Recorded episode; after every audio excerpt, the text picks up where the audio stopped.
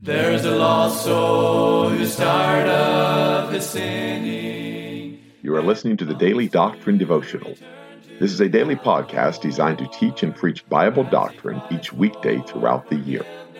This is Evangelist Tim McVeigh asking you to please let others know about this podcast so that they can subscribe or tune in each weekday.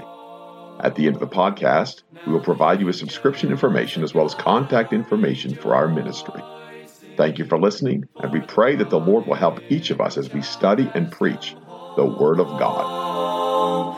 And the saints all with gladness are singing the glorious song of the redeemed, song of the redeemed.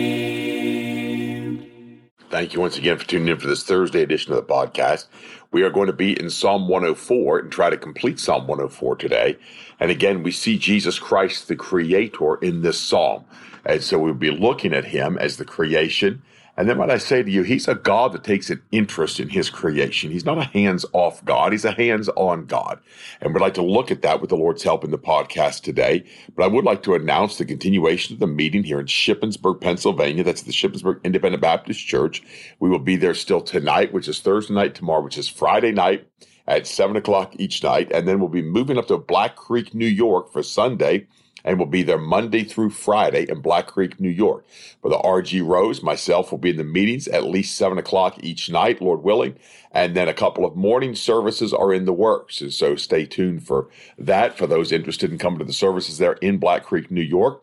We hope that's a blessing, a help to you. And the following Sundays will be in Wellsville, New York at the Anchor Baptist Church. And then there's been a slight change in plans. We'll be home for almost two whole weeks. And what a blessing that'll be for the McVeighs to be home and try to get a little bit of rest and get caught up before we go into some more services and more special meetings in the fall. And so that's a little bit of an update in our schedule. Uh, we'll be in Shippensburg rest of the week, Black Creek next week, Wellsville that following Sunday. And so we look at Psalm 104 again. Jesus Christ is the creator. But one of the things important to notice, uh, you hear news today about the polar ice caps melting and the world uh, being overrun with water and the seas are going to take over the nations. And we talked a little bit about that yesterday. And you hear all this calamity. Now, I remember acid rain. I remember the hole in the ozone layer. And uh, those things didn't drastically affect people. So now they just use the term climate change. Uh, and they use climate change all the time. And they use the extinction of animals and how they know these animals will go extinct. And, and yet God has his hand on his creation. And men that think that climate change is going to destroy the earth, or they think that all the animals will go extinct if we don't protect them, have no belief in God. And he shows us that in this chapter. He shows how marvelous God is in his creation. We see Jesus Christ, the hand of Jesus Christ, and as we look at this, then we'll go into the New Testament and look at this through uh, the testimony of Jesus Christ himself. And we stopped in verse 14. Let me read that for the sake of uh, understanding here. He says, He causeth the grass to grow for the cattle, and herb for the service of man, that he may bring forth food out of the earth, and wine that maketh glad the heart of man, and oil to make his face to shine, and bread which strengtheneth man's heart. And so the Lord brought all these things out of the earth. He brought them to give strength to man, to give really beauty to man. And then he said, which strengtheneth man's heart. That bread comes from the wheat which comes out of the ground. That's the seed that God gave. That's the provision of Almighty God. America was the bread basket for the world, but they've turned the bread basket into the soybean basket. Why? Because trying to control national hunger and international hunger, and they try to control the population and they want to control everything that's not theirs to control. And that's not conspiracy theory. That's the reality. Rich men use experiments and they experiment with farms and with farmland. And it's why we have GMO and non GMO, and we have regular cattle and organic cattle and grass fed cattle and grain fed cattle. And we have all these different experiments and it's experimenting one thing if people will pay more money to buy this stuff. And that experiment seems to have worked so far. Yet God sustains us. God takes care of us. God has fed his creation since the beginning of creation. And God has always fed the animals. God has taken care of man.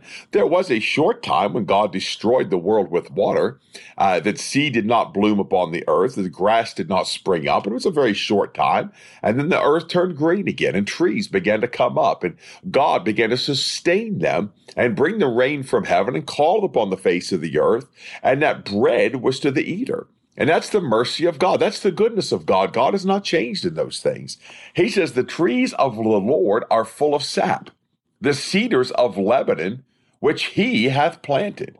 And some of those cedars are still there in Lebanon. God planted those cedars. The word told us that, that God hath planted those seeds. It's interesting as men try to control the lumber industry and try to try to manipulate the lumber industry and the wood industry, but yet all these years that man's been on the face of the earth, and yet there's still trillions of trees upon the face of the earth.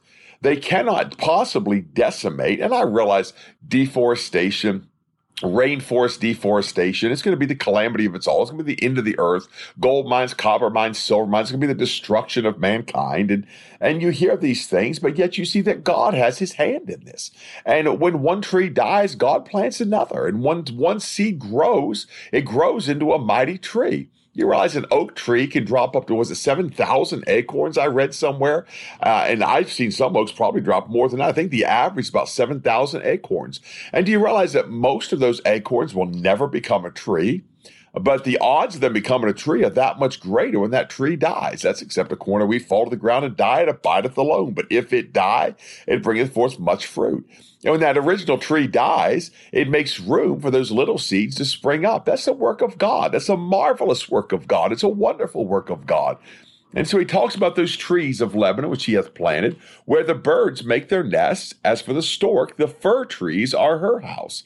So this is just the wisdom of the Lord. This is the Lord giving knowledge to the animals, and He put that in them, and He put that in, in His creation, and they know how to live. They know where to live because God put all this in order. God put all this in His order and in His plan. The high hills are of refuge for the wild goats. Why? Because they're able to live there. No other animal can live there because they don't have the hooves or the body or the leaping ability to live in the high hills. But God made the wild goat to live there. And the rocks for the conies. Why? They need a place to hide. And so God put them in the rocks. They didn't evolve that way. They didn't just magically evolve from a one celled creature into a coney and now they need the rocks and they've got all this figured out because of their wisdom. No, God put this in effect. God put this in motion. He said he appointed the moon for seasons. The sun knoweth his going down. Thou makest darkness, and it is night wherein all the beasts of the forest do creep forth. The young lions roar after their prey and seek their meat from God. And so you have to realize what the word of God says there.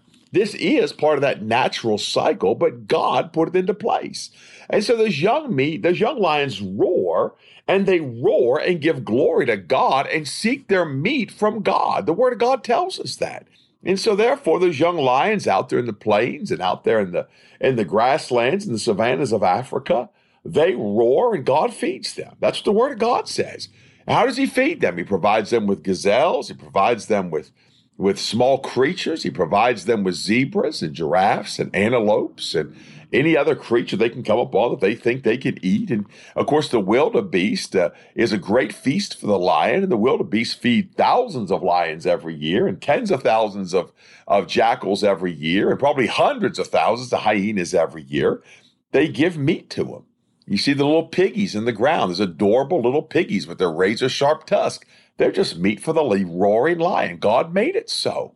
And God put this in place, and God is not going to stop this.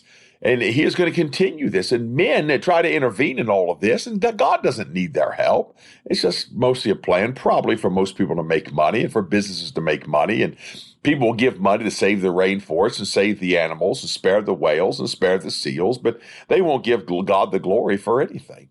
They'll dump their finances down a well called wildlife conservation, and they'll just dump their money down there. And really, what wildlife conservation is, is you're funding the offices of the wildlife conservator. You're funding the salaries of the people that run the wildlife conservatory. Do the animals get the money? No, they don't.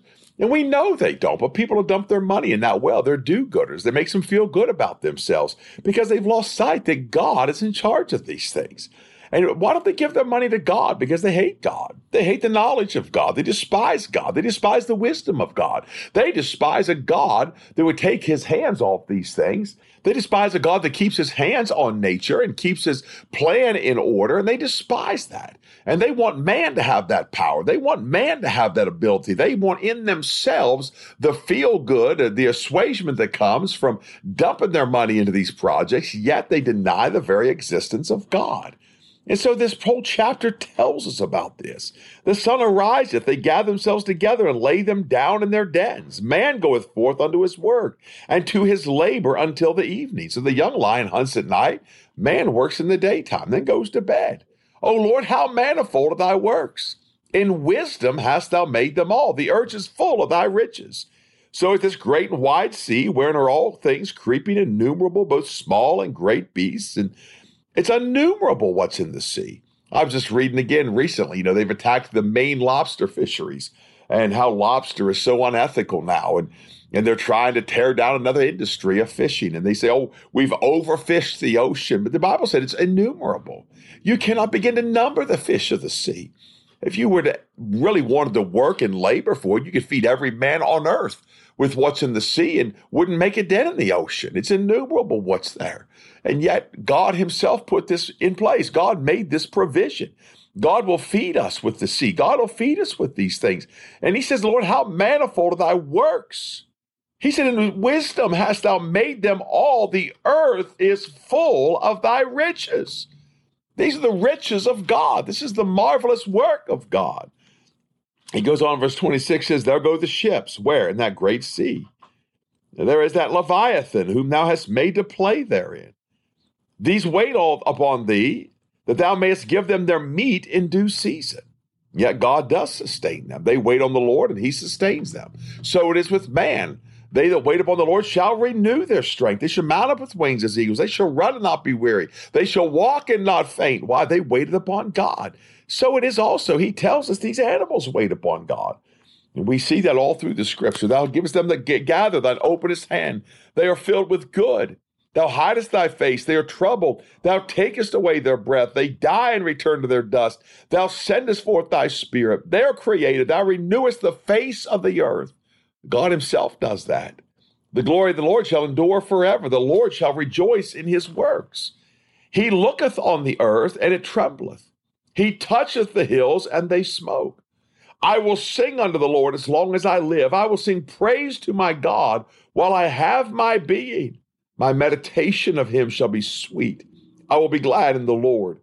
Let the sinners be consumed out of the earth, and let the wicked be no more. Bless thou the Lord, O my soul. Praise ye the Lord. And again, as we look at these scriptures, we see the marvelous work of God. We see the hand of God. Jesus Christ told us on this wise in the scriptures in Matthew chapter 6, beginning in verse 25. He said, Therefore I say unto you, take no thought for your life what ye shall eat or what ye shall drink. Now that's a command to us. Take no thought for our life. We don't consider these things, nor yet for your body what ye shall put on. Is not the life more than meat and the body than raiment? And some people spend their life worried about what they're going to eat, what they're going to wear, worried about where the next meal's going to come from or what their meal's going to be. He said, Don't consider these things. Isn't the life more than meat, the body than raiment? And then he tells us Go look at the psalm we just read. Behold the fowls of the air, for they sow not, neither they reap, nor gather into barns. Yet your heavenly Father feedeth them. And then he asked this question of us Are ye not much better than they? Which of you by taking thought can add one cubit unto his stature? And why take ye thought for raiment? Consider the lilies of the field, how they grow. They toil not, neither do they spin. And yet I say unto you that even Solomon in all his glory was not arrayed like one of these. Wherefore, if God so clothe the grass of the field, which today is and tomorrow is cast into the oven, shall he not much more clothe ye, O ye of little faith? Take, therefore, take no thought, saying, What shall we eat? Or what shall we drink? Or wherewithal shall we be clothed? For after all these things do the Gentiles seek. For your heavenly Father knoweth that ye have need of all these things.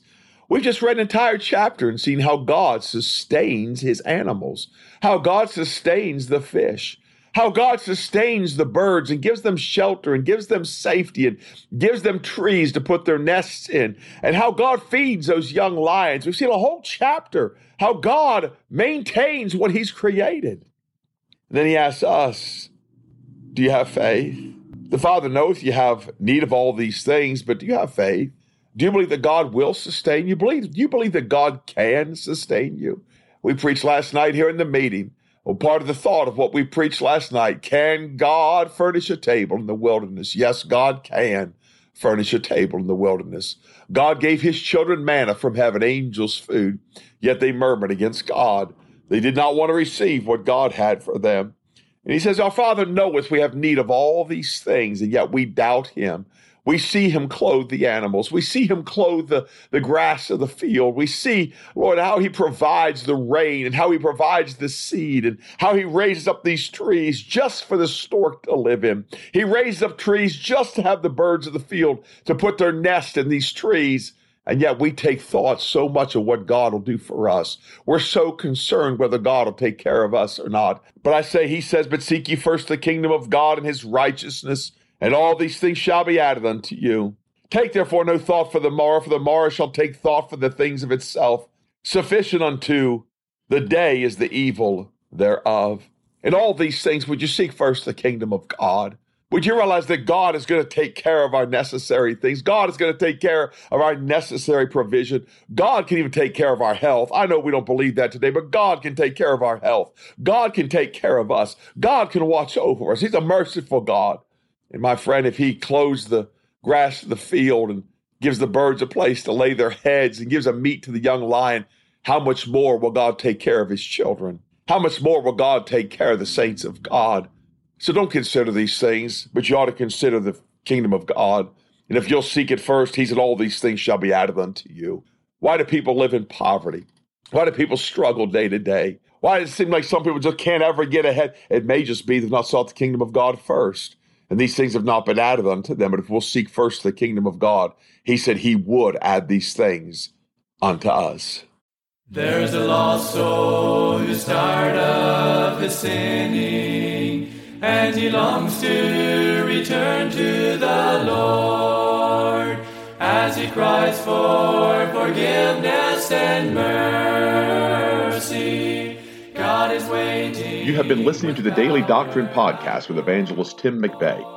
For correspondence, please contact us through our website andsomeevangelists.com and use the contact form to connect with us. You may also subscribe to the podcast through our website or search for Daily Doctrine Evangelist Tim McVeigh on iTunes, Google Podcasts, Spotify, Audible, or Amazon. To write to us, please use our church address, which is Manasseh Community Baptist Church, 70 Back Hollow Road, Blain, Pennsylvania, 17006. Thank you for listening, and we pray that the Lord will help each of us as we study and preach the Word of God. Don't forget to subscribe and tune in tomorrow. And remember to look up, for your redemption draweth nigh.